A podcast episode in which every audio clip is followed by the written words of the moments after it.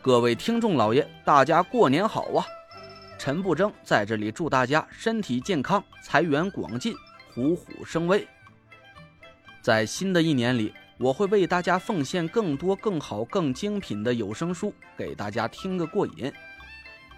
从除夕到初七，我会为大家爆更，每天更新五集。在我的声音词条的每个页面啊，有个小圆圈，里面有个赏字。各位听众老爷，各位家人，您开心呐，就给我打赏个一块两块不嫌少，十块八块也不嫌多。毕竟啊，咱这书还有很多很多集要去听，而且是一直免费让大家听的，这我也得吃口饭嘛，是不是？谢谢了，各位听众老爷。第二百三十二集，我吃了一惊，赶紧从车窗里探出头往后看。宁珂赌着气把车子开得很快，我被一阵风迷了眼，什么也看不见。我不敢肯定那道绿色的光芒是不是从唐果儿身上发出来的，我只知道那道光很不正常，绝不是谁的车子反射出来的颜色。平时我们看到物体呈现不同的颜色，用科学去解释，就是物体反射的光线通过视网膜传达到大脑里。然后根据大脑分析出不同的光谱，就呈现出不同的色调。可我刚才看到的那道暗绿色的光芒，和在比赛最后阶段看到的一样，那种感觉就好像是颜色不是通过眼睛看到的，像是直接在脑子里映射出来的一样。这种感觉很熟悉，我隐隐觉得我好像在什么地方见过这种奇怪的光芒。我低着头苦思了半天，突然宁珂一脚急刹车，停在路边，趴在方向盘上是大哭起来。哎哎，你怎么了？这是？我一下就慌了神。我最怕女孩哭了，一来是我没有哄女孩开心的天分，二来是因为女孩嘛，这根本没有任何理由就会突然哭起来，我想劝都不知道从何下手。我也不知道我该干点什么。宁珂抬起头，委屈的看着我。一直都是我领先的，可最后还是被他超过去了，我输了。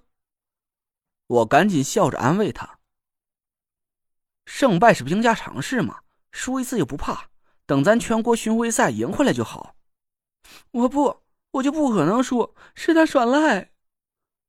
宁珂又大哭起来，我脑子里是嗡嗡的。只能顺着他的话安慰他。嗯，对他耍赖了，咱下次不和他玩了。行了，别哭了，我请你吃饭。走，咱天福号吃烧饼夹肉去。我不吃，他就是耍赖。哎呀，别哭了。哎，对了，我不是还欠你个胸针吗？咱现在就买去，不哭了啊。好说歹说，劝了半天，宁珂终于停下了哭声。他把我带到大石栏，我们一起逛街。宁珂没多一会儿就开心的四处蹦蹦跳跳，好像把刚才的事儿全忘了。我松了口气，心想：其实女孩也挺好哄的，就和王月那个母老虎一样，只要逛街吃美食就能治愈一切烦恼。我记不清宁珂给我的那只胸针是什么牌子的了，我问他，他也不说。他把我带到一个卖工艺品的小门头上。从柜台里摆着一堆小玩意儿里啊，挑了个胸针。我看这胸针挺普通的，虽然做工比较精致，但材质好像不太好。我问老板多少钱，他随口说了个五十。我拉着宁珂就想走，我可不想弄个便宜的糊弄你，咱去买好的。不，我就要这个。宁珂把胸针别在胸前，他挺起胸脯朝我晃了晃。我顿时是一阵头晕。好，好，好，就这个啊，就这个。我赶紧躲开眼光，付了钱，满脑袋都是那个明晃晃、肉墩墩的画面。我们坐在街边吃烧饼夹肉，我的眼光一直朝一个方向瞟去，那是苏梅的扎纸店。我生怕他看见我带着宁珂在这吃饭，误会了什么。不过还好，他的纸扎店关着门。看来他也没打算用这个店来赚钱，经常不来上班。苏梅，我对这个小女孩啊有着深深的好奇感。她年纪轻轻就能位列风水宗师，和五魁那些老怪物齐名。那句顺口溜我还记得，好像还是田慧文告诉我的：“中州五魁，关外雄雷，湘西郑玄，江南苏梅。”想起这个，我还有点得意。我和顶尖的风水师郑玄和熊雷都交过手，而且我都还赢了。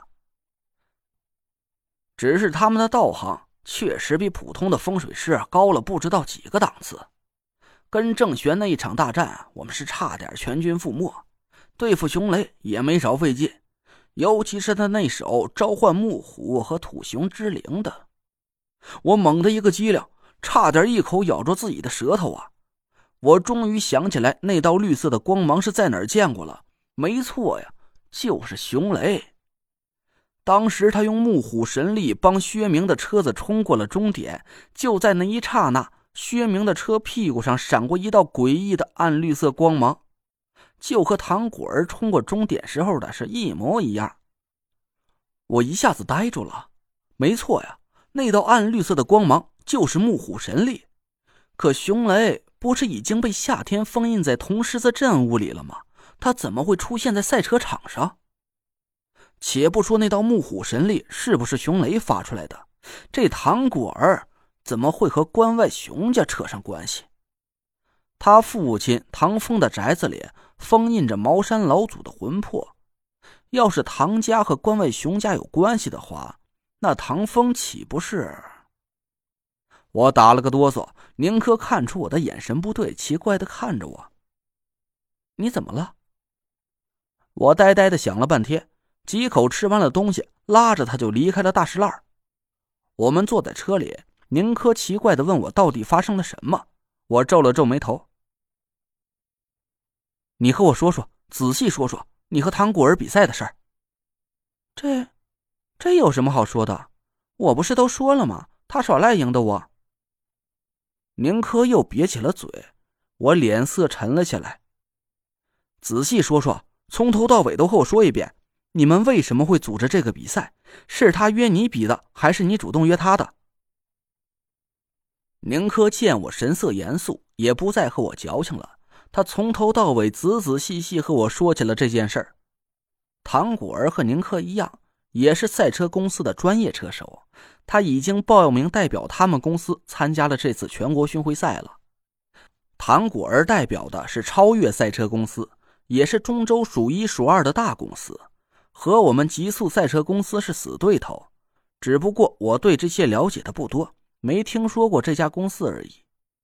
唐果儿在赛车圈子里的名气很大，就和宁珂差不多，两个人都是新生代的美女车手，拥有大量粉丝。今天我在比赛场地里看到的那些粉丝，只是其中很小的一部分。比赛是唐果儿主动组织的，他约战的对手只有一个，就是宁珂。他在一次网络直播里直接点名宁珂，说要和他单独挑战一次，赢了的人就是代表中州最高水平的赛车手。